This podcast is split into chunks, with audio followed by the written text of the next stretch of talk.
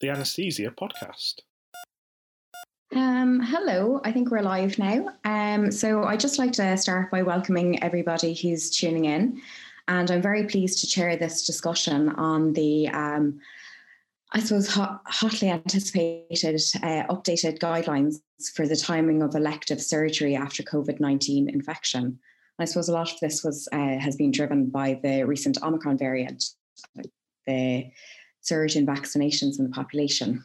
Um, so, just for a little background for everybody who's tuning in, um, before I introduce our panel, um, back in March 2021, when Omicron was just a twinkle in the eye of the WHO, uh, the COVIDSurg Collaborative found evidence of increased risk of mortality and other poor outcomes for those who tested positive for COVID 19 and had surgery in the period of weeks zero to six after diagnosis.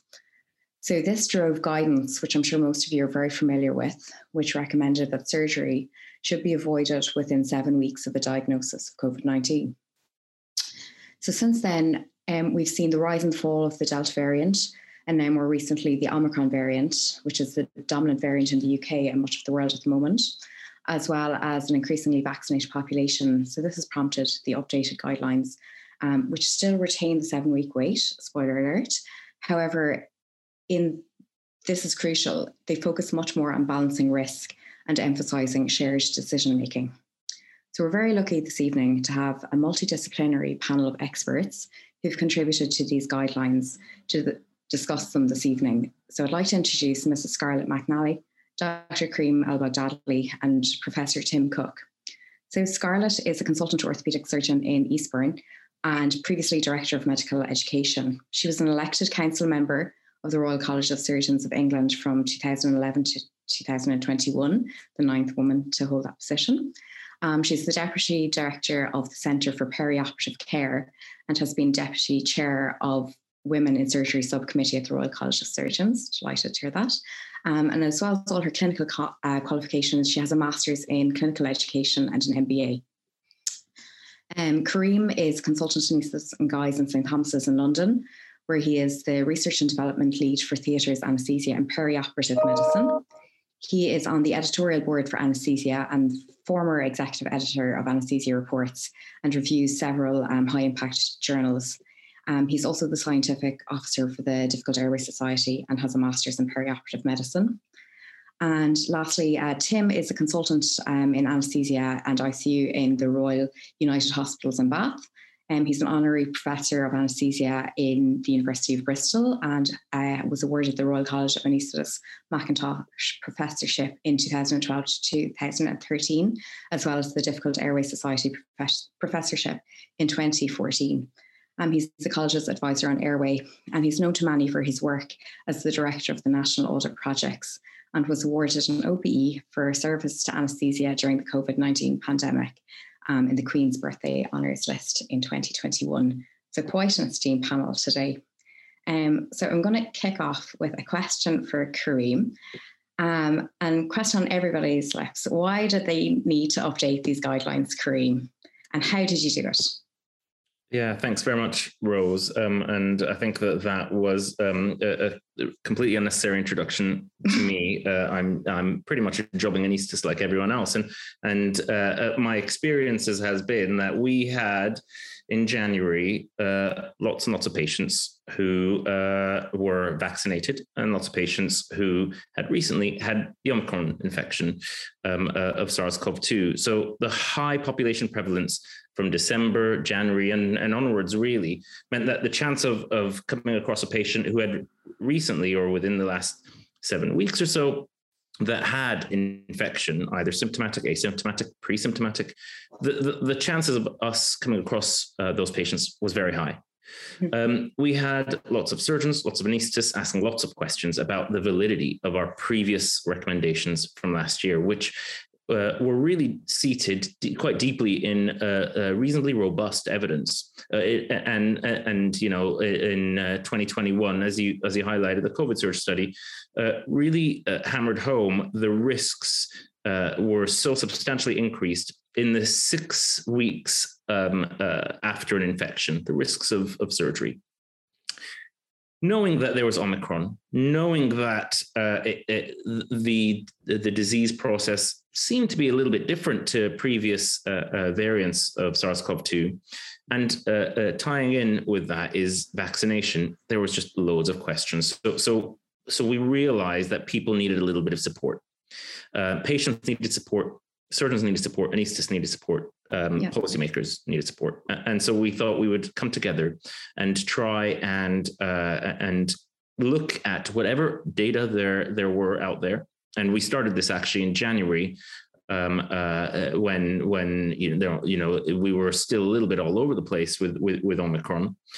Um, and we decided to look at the evidence and try our best to uh, give something as robust as possible given the dearth of evidence, uh, to support uh, clinicians and patients to, you know, make the safest decisions they can for the timing of of their surgery. Mm-hmm. Okay, um, and I suppose. As you've mentioned, surgeons and ESOs got together. Was consensus easy to achieve, Scarlett, working with um, everybody collaboratively? Um, yes, thank you. It actually it was, and we worked together very well. Um, I kind of want to pay, pay tribute to the other authors on the paper. Um, mm-hmm. There was uh, Justin Kua as a PhD student, and he uh, amassed the evidence uh, mainly for us, and it was really pretty clear the case. Um, and the other thing is the situation that we're in at the moment with patients really wanting um, to know what's happening um, and um, organizations trying to get services back running again and with different spikes and things that sort of thing yeah. so um, it was the um, pressure to do something was was there the evidence was pretty clear and first time round um, the evidence did show that there's about a three or four times greater mortality if people are in the seven weeks after um, having had COVID if they have an operation. So um, this is affecting every single patient, and that um, that's what we need to that's what we're all about that's we need to get is getting it right for the patient um, and we needed to make sure that that was um, uh, going to move forward and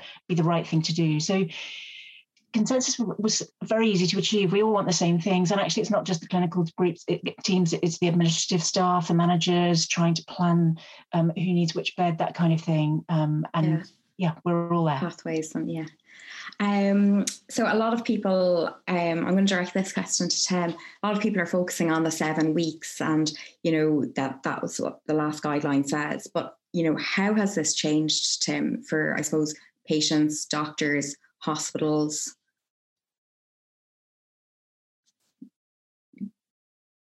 Yeah, um, I was trying to be polite and being mute. Um, so in some ways, things haven't changed. Um, but we did notice that when the guidance uh, was previously published, that a lot of people seem to focus on a one-line message, um, which is no surgery for seven weeks after after COVID or after SARS-CoV yeah. infection. So so after COVID, that wasn't the message last time round, and uh, we very much worked to try, try and re-emphasize that the message has two elements to it, which is that um, the default should be uh, that surgery is deferred for seven weeks after infection with SARS-CoV-2. Um, but that must be balanced against the risks and benefits of doing that. So that is only that is that is the starting point. But against that, you have to um, assess uh, the patient's uh, the, the, the benefits of continuing with surgery uh, and the risks of continuing with surgery. And if delay, the risk of delay exceeds uh, the risk of, of carrying on, um, then you should carry then you should carry on. Um, one of the points to make is that um, again, and we're again leaning very much on the um, COVIDSurg data, is that the risk remains elevated for that whole six week period. So it's not that the risk is very high immediately after infection and then wanes uh, progressively over that six week period down to nothing. And then seven weeks, it's okay. The data from that, um, from those papers, the three papers, um, all suggest that the risk remains elevated f- throughout that period and then cuts off quite sharply after six weeks. And that's why the, the seven weeks remains an important cutoff. You either delay for the seven weeks or you don't delay. If you're going to delay, you ought to delay for that whole seven weeks. And if you're not going to delay, then other than waiting for 10 days for the infection uh, the infectiousness to clear and clarity about the severity of the infection, uh, there's no need to, to, to, wait longer than that. Okay. Um, you know, there, I, having read the paper myself last night, I stayed up late. Um, I saw that you know you've you have acknowledged that there is not the supportive evidence, um, you know, throughout this document. Um, and I know Omicron is just something we've seen in the last few months. Um, do you know if there's going to be evidence from this Omicron variant that the guidelines may be adjusted in the future? Is there work out there at the moment that might think, look at? I think Kariem might come to that in a minute, but can I just comment uh, partly on on that and, and, and what Scarlett said? So I completely agree with Scarlett that we found it very easy to reach consensus, but that was after considerable discussions. So we spent a long time uh, discussing the evidence or the lack of evidence and how to approach that. Um, uh, the soft evidence and the harder evidence, and how we should manage that relative absence of new evidence. Um, and there was a temptation in the new environment of uh, multiply vaccinated uh, individuals, remembering that only three vaccinations particularly useful against Omicron, um, and the fact that Omicron is a clinically uh, significantly less severe disease. But but the the the evidence um, as it as it as it has been published uh, continues to state that um, the surgery within those seven weeks is is very risky, and we didn't feel that it was appropriate um, in the knowledge of the evidence that does exist uh, to do what was tempting, which is to say, uh, let's let's let's drop the the delay to nothing at all. Um, what we have emphasised though is that the the decision making process, which I think we'll come on to later, is is is pragmatic in that regard, um, and we've emphasised both uh, that balanced discussion of risk and benefit, and also the fact that this is a shared decision. It's a decision made between the clinicians and between informed patients or their carers. Okay, so I suppose um, in terms of you know people have fixed on this seven weeks, and you know Omicron is mild, but I suppose in the previous studies we'd seen that asymptomatic pa- patients were as had the same risk. Um, so are we looking, Kariem? Do you know if we are looking at Omicron and its effects after surgery? Like, will this evidence emerge? Will we always be waiting seven weeks? What do you think? Yeah, thanks, Rose. Um, I think that's a really important point um, because if asymptomatic infection previously was associated with an increased risk, how do we know that Omicron, which is uh, clinically less severe, is not associated mm. with increased risk? I think we, I think there's um, there's that pressure of of the the backlog. Uh, but the backlog is looking at the population in in general, and what we need to be doing is we need to be focusing on what's safest for each individual patient, you know, and personalizing our uh, uh our decision making for each patient. Not just thinking about there's six million patients waiting, let's get through as fast as possible, but thinking about let's do what's uh, what's best for each patient in front of us. Absolutely. We don't have the evidence now, as we've repeatedly said. Uh, there is evidence being collected now. I know that the COVIDSurg group, um, uh, uh, headed up by Aneel Bhangu and, and Dmitri Nepogodiev, they're uh, collecting data on perioperative infection with Omicron uh, and looking at the impact of vaccination and the impact of perioperative Omicron infection uh, on postoperative outcomes. So we're still waiting uh, to to find out a little bit more. I expect there may be some early data on that in the next couple of months, hopefully. Uh, and you know, if the data suggests that Omicron is absolutely fine and it has no increase in uh, in perioperative risk, then the, that's fair enough. But if if there is any evidence to suggest that Omicron is still associated with increased perioperative risk, uh, then I think that we, uh, you know, we we really need to be thoughtful with uh, our clinical decision making with our patients. Mm-hmm.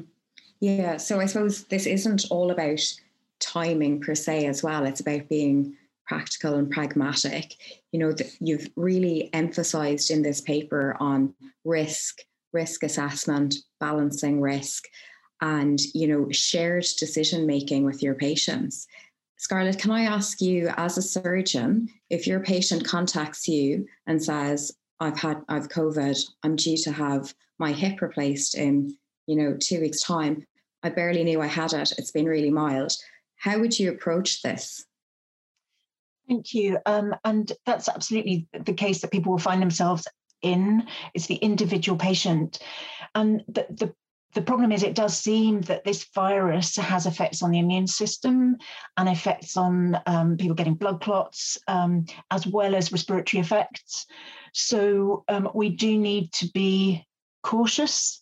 Um, so then with each patient, it's going through a shared decision making process of what are the benefits, what are we call it brand benefits, risks, alternatives, and what if we do nothing? Um, and if you look on the Centre for Perioperative Care website, there's a whole page on and videos on shared decision making and it's actually a NICE requirement now from last mm-hmm. year so it's about that shared decision making of, of what's the risk of proceeding and what's the risk of delaying. Um, and and also trying to get people as good as they can possibly be. So optimizing um, our patient representative talks about get fit for your anesthetic as if you were preparing for a marathon. So if you'd have yeah. cancelled your your going in for a marathon in a couple of weeks maybe you should cancel your operation um, because getting through an anesthetic and everything that and getting your um, arms and legs to work again after your um, with crutches and your muscles and your nutrition and everything to work as best as you possibly can um, maybe you need some extra time um, added to the the process um, yeah. as tim said it's either delay or carry on so yeah. each person will be a different point that you come yeah. to with the discussion and it's very much you know patient included in this dis- decision making is what you're emphasizing here. Can I just add one point? That yeah, there is actually a patient information leaflet in the appendix, um, so that's something you could share with patients. Thank you. Yeah, we might get Mike to pop that up on um, Anesthesia's Twitter as well, just to um, for people if they're watching. Um, I suppose we're talking a lot about risk here, and um, I think maybe there's a few of us, myself included, who might like a refresher on absolute versus relative risk. So I might go to the professor for this one. Um, if you might give us a, a quick um, recap on uh, absolute and relative risk when it comes to something like the risk for uh, surgery with after COVID 19. Um, if you don't mind. Yeah, Sorry. so we, we put a box in the paper just to sort of clarify this because it's very easy to um, uh, hide true risk when one talks about relative risk. So you can say, "Oh, the risk is increased tenfold. The risk is decreased tenfold." And if that if that risk in the first place is tiny, then amplifying it or decreasing it by a large factor may still not mean it's a substantial risk. And in a way, so what COVIDSurg looked at was population risk. So it looked at a mm-hmm. large group of patients and both for blood clots, well, for blood clots and for uh, respiratory complications, lung complications, and for death. Um, it noted that broadly speaking, certain factors, uh, early surgery, uh, increased age, increased comorbidity, increased severity of surgery or extent of surgery, tended to increase um, the risk of all those factors by about threefold in broad terms. Sometimes it was two and a bit, sometimes it was just below four, but broadly threefold. Three. Okay. So what does that mean for, for, for individual patients? So what does that population risk mean for individual patients? And the, the point is that it, it is that it means very different things for different patients. So if a patient is relatively high risk, so let's pick a patient who's got a 1% chance of dying after surgery, um, or maybe a 10% chance of, of complications.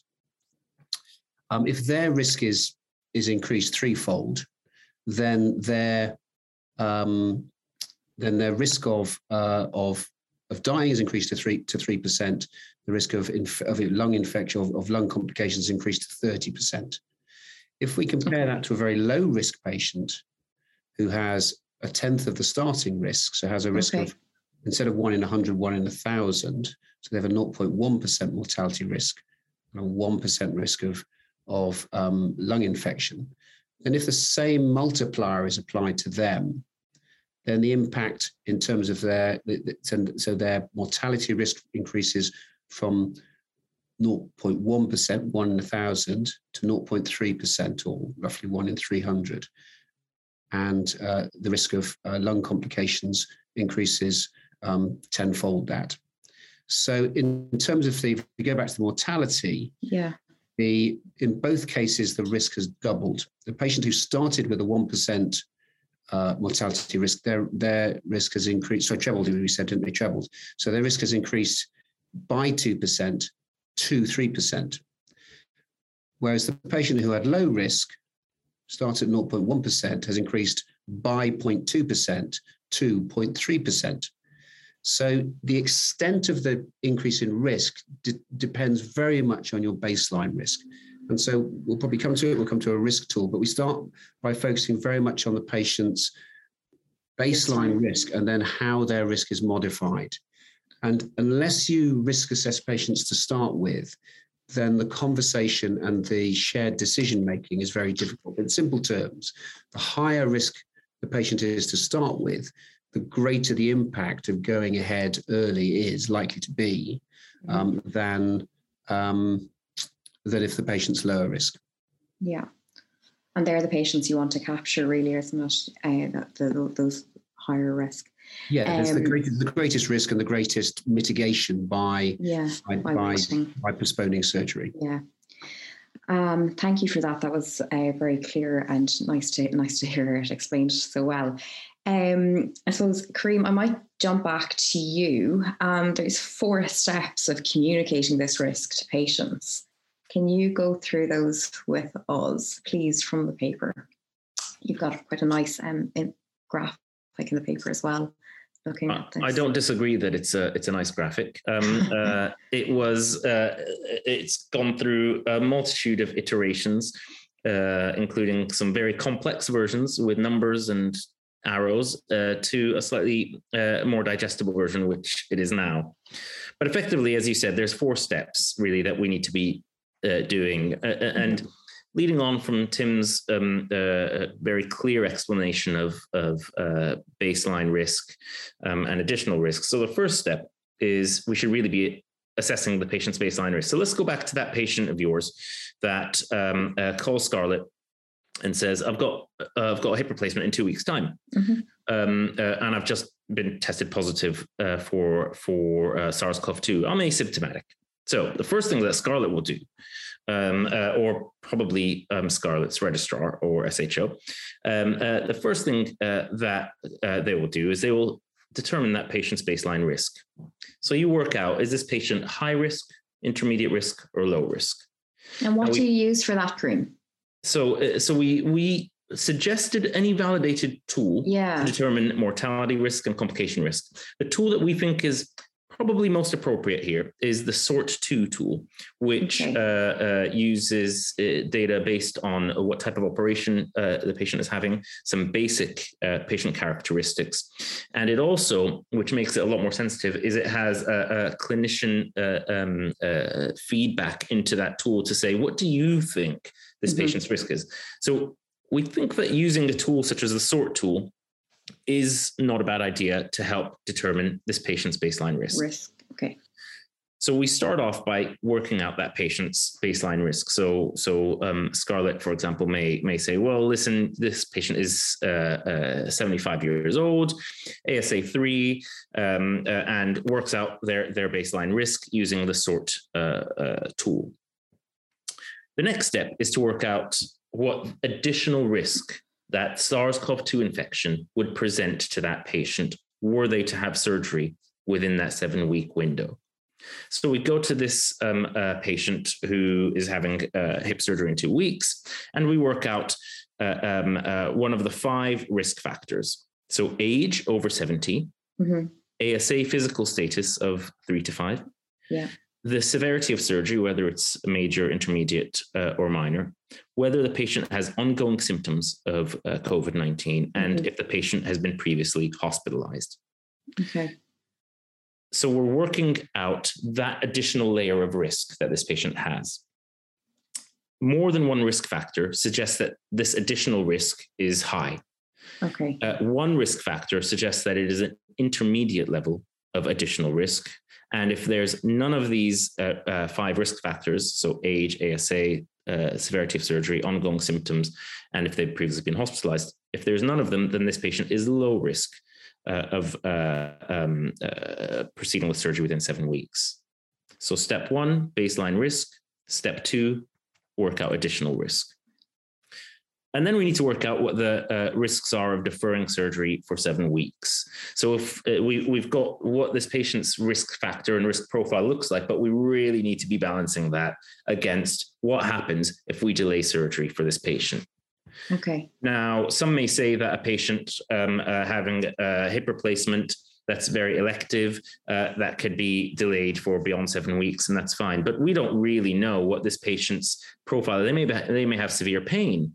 Uh, they may be uh, uh, uh debilitated by by this hip. So so you have to be um, very patient centric, and and balance the risks of proceeding against the risks of deferring for seven weeks. Mm-hmm. And then the final step is effectively agree with that patient using shared decision making what the right thing to do for that patient is now that we've determined their risk, uh, their baseline risk, their additional risk, and the risks of delaying surgery. And we make that decision with patients to either proceed, defer for seven weeks, or actually, and we built this in, um, and this was actually a really important um, suggestion from our patient representative, who was one of the authors uh, um, uh, Sue, she was brilliant, and she said, "Well, what if I don't know and I just want to think about it?" So we've we've actually built into that tool to say, "I haven't decided yet. I want to think about it."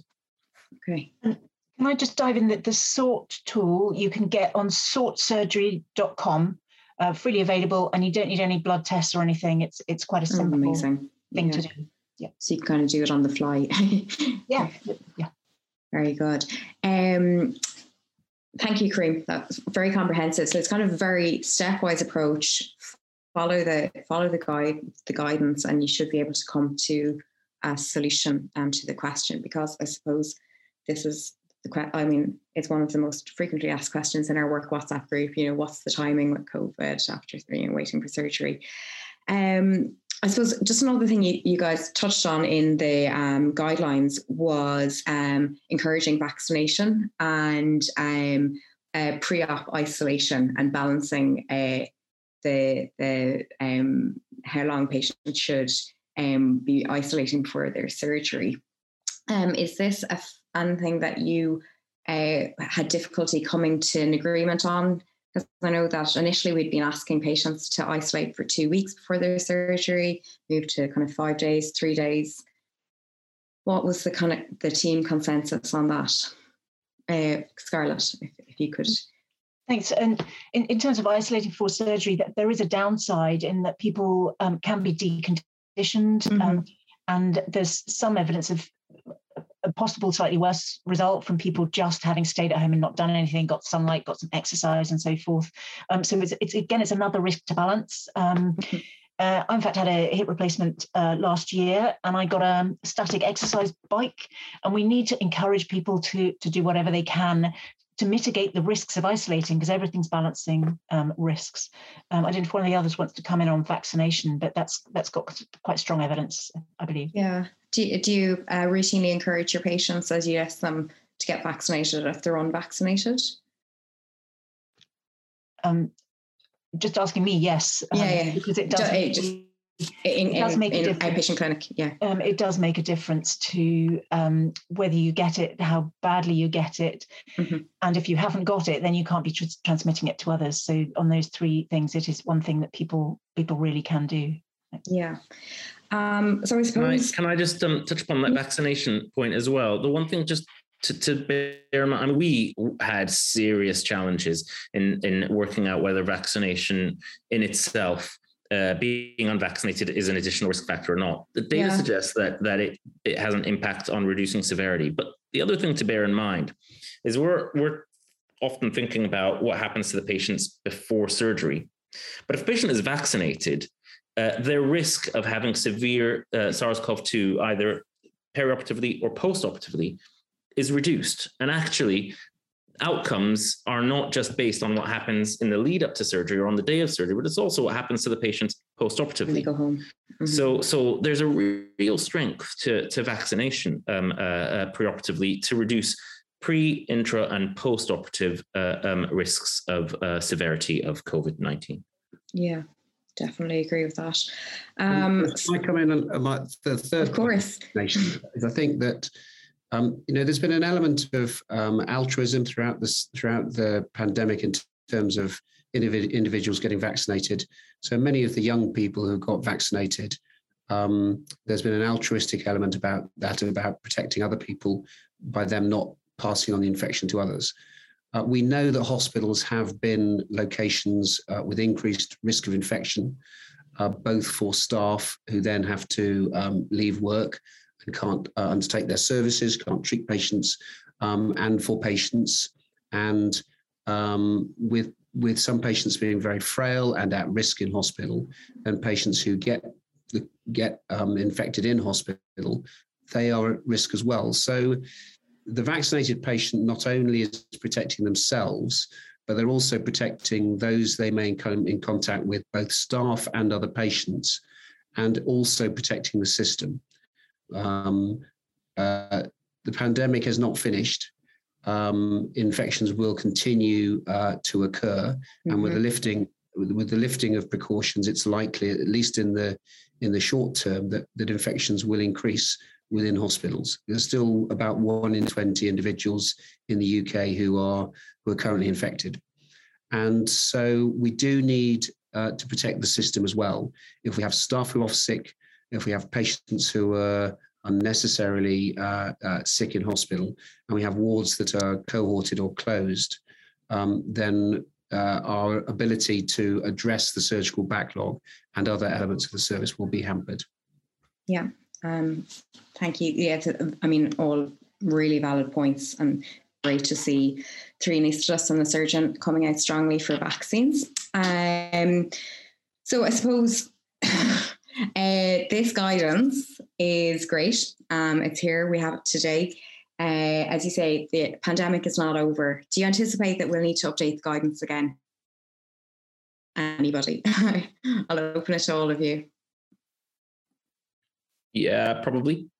Okay. When uh, do you think? When we get evidence, if evidence uh, um, emerges that suggests that um, uh, some of our recommendations uh, and suggestions are no longer applicable, then I think it's absolutely um, appropriate for us uh, to to relook and uh, update. And you know, we've shown that we're we're um, agile enough to do so. In the last year, we had evidence. Last year, we suggested guidelines, and that was implemented nationally, internationally, actually actually, um, uh, based on the the, the um, uh, paper we published last year, and we responded based on uh, the changing picture. Um, so, if new evidence suggests that it's still high risk, then we still may need to publish a new uh, set of uh, uh, recommendations um, to to help people continue to do what's safe for their patients. And you know, if their evidence comes out and says that um, uh, it's over, it doesn't do anything, press on, ignore, doesn't matter, uh, then I think that we would still need to um, uh, publish something to say uh, that uh, seven weeks is no longer applicable. Perfect. Yeah. Everybody else in agreement? Yeah. I think it's perhaps worth worth commenting that you know these are not the only guidelines that exist on the topic. So yeah. Uh, there were guidelines particularly focused on um, cardiovascular risk, which were published in, I think, in JAMA um, a couple of weeks ago. And although they weren't identical, uh, the tone and broad content of them was largely uh, was largely the same um, in terms of cardiovascular perioperative risk or patients who've had cardiovascular problems associated with COVID. And there, there are Australasian guidelines as well. Those are perhaps go back a little bit longer as to the um, ASA guidelines but those are largely in line with our guidelines, um, the original guidelines. They probably, I, I, imagine, are looking to update, but um, these guidelines are not out of step with, with, with guidelines from other locations globally. Can I ask uh, one? Uh, I suppose we should wrap up soon enough. Um, but one last question. Um, do these apply to children, these guidelines? Or, you know, is there, have you, you know, you've included a patient cohort group age zero to 29. What, what do we do for kiddies? They're always getting coughs and colds. We're often deferring them for other reasons other than COVID. I work in a, a hospital that looks after children and adults, and you know, it's quite a common question. Kariem. yeah, should I? Should I? So, so actually, uh, the Royal College of Pediatrics and Child Health um, have uh, some really good guidelines on elective surgery in children. I think that these guidelines uh, are predominantly applicable to adults. Um, the the most robust evidence uh, out there is primarily in adults because uh, you know the the risk of um, patients pediatric patients having surgery, having had recent SARS-CoV-2 infection in the last couple of years, that population has been actually quite small. Oh, yeah. There, that population is likely to be substantially increased now. Um, uh, and so it's likely that there will be uh, much more evidence to guide clinical management in future in pediatrics. At the moment, I would suggest that these guidance are primarily focused on um, adults, okay. uh, and I would, um, and perhaps we could we could uh, signpost the um, uh, Royal College of Pediatrics and Child Health recommendations for pediatric patients. The one thing he also um, uh, very uh, nicely highlighted is coughs and, coughs and colds. Um, uh, and I do want to, uh, you know, I've asked myself this before: if a patient presented pre-pandemic with uh, with the flu, yeah, um, uh, what would I do? And I thought about this, and I thought, you know, I I, I wouldn't proceed to surgery, elective surgery, um, uh, unless I really had to, unless the risks outweigh the benefits in a patient with ongoing flu. Um, and I don't know what everyone else does. Different places. I mean, some people would say four weeks wait because uh, the risk of airway complications increases. Some people shorter, some people longer. But you would still defer surgery if a patient had evidence of flu. Um, and so, whilst even if the pandemic vanishes all of a sudden, it's unlikely that this infection will disappear. Uh, and so this is going to be something that we will need to be constantly monitoring and constantly collecting data on um, uh, uh, uh and analyzing and thinking about long term. And maybe, just maybe, someone out there may be interested in looking at um, uh, flu, flu uh, yeah. and and collecting robust data on, um, on on you know deferring surgery after flu, which is also an ongoing problem and will likely remain. Okay. Um, Scarlett, have you anything that you would like to add before we draw this to a close? Thank you. I mean, just our final recommendation about um, patients should address any modifiable risk factors because actually there's other evidence um, that it improves outcomes, it reduces complications, um, and we do need people, we need patients to be on board with getting as good as they can possibly be to get through the anaesthetic and the operation. Um, and again, there's stuff on the Centre for Perioperative Care uh, website, cpoc.org.uk. And I'm so pleased the journal has made our paper open access. Absolutely. People can, yeah. can read the paper, they can read the patient information leaflet, um, and just take it into everyday practice. And the shared decision making carries through. It should be every encounter with a patient. There's always a potential for risk. We're discussing the benefits. That, that's what it. That's what surgery is about. Absolutely. It's a team sport. Uh, Tim, have you got anything you'd like to add before we round up? Yeah, just very briefly, Rose. Um, one of the um, recommendations we make is, is around mode of anesthesia. Um, and yes. we looked at this in uh, from several directions, as it were. Um, so uh, the early data from COVIDSurg suggested that there was no difference in outcome uh, or, or, relative risk, whether patients had undergone local anesthesia, regional anesthesia, or general anesthesia. Mm-hmm. Uh, the the later papers have suggested that in as you step up from local to regional to general, there may be an associated increase in risk.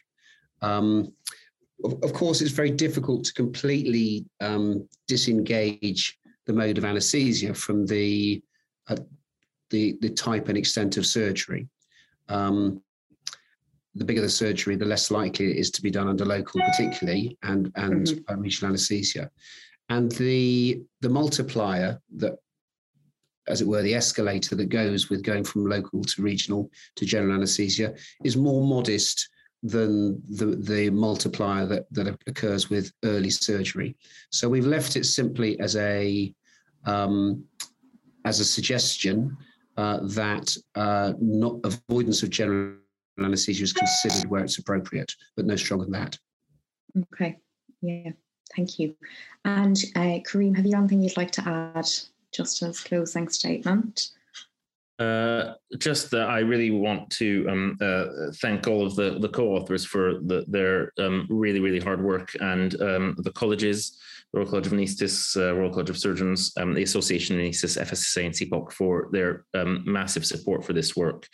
Uh, we just want to remind everyone, I think, that the pandemic isn't gone, the uh, Omicron isn't gone, and all we want to do is just support people do what I think is best for patients mm-hmm. um, uh, and uh, do that in conjunction with patients um, uh, and not to feel pressured by the backlog, but to do what's right. And, and one final, just a, an actual practical note, which I don't think we touched upon, is we should also open the door for patients to tell us as soon as they know that they've tested positive for SARS-CoV-2 yeah. before an operation, so that we can plan, risk assess, uh, and if there is a slot, then we fill that slot with someone else. Okay, so guys, thank you. um, it's been really interesting hearing all your thoughts. It's always great to hear from the people actually involved. Um, so, so seven weeks stays, but a, ma- a massive focus on risk shared decision making, being practical about it, and using the tools that we have in deciding with the patient what the best course of action is. Um, so, as Scarlett um, reminded us, this paper is uh, open access. It's available online for everybody to see. And I think uh, it's open access forever, is it? Kariem, correct yet? Um, so yeah, so it'll always be there for people to check up on. Um, I'd also, I suppose, just like to thank you all for uh, joining us this evening to um, listen to everybody's thoughts. I hope you found it as in, as uh, useful as I have um, and as educational as I have. Um, Kariem, Tim, and Scarlett, thank you for giving up your evening. Um, I think Tim still has to go back and see his post ops, so we won't delay him too much longer. And thank you to Mike for facilitating the meeting. He's, as always, done a sterling job on organising the event. So I think I'll drop to close. Thank you, everybody. Thanks, Rose. Thanks, everyone. No Thank worries. You Thank you. Bye. The Anesthesia Podcast.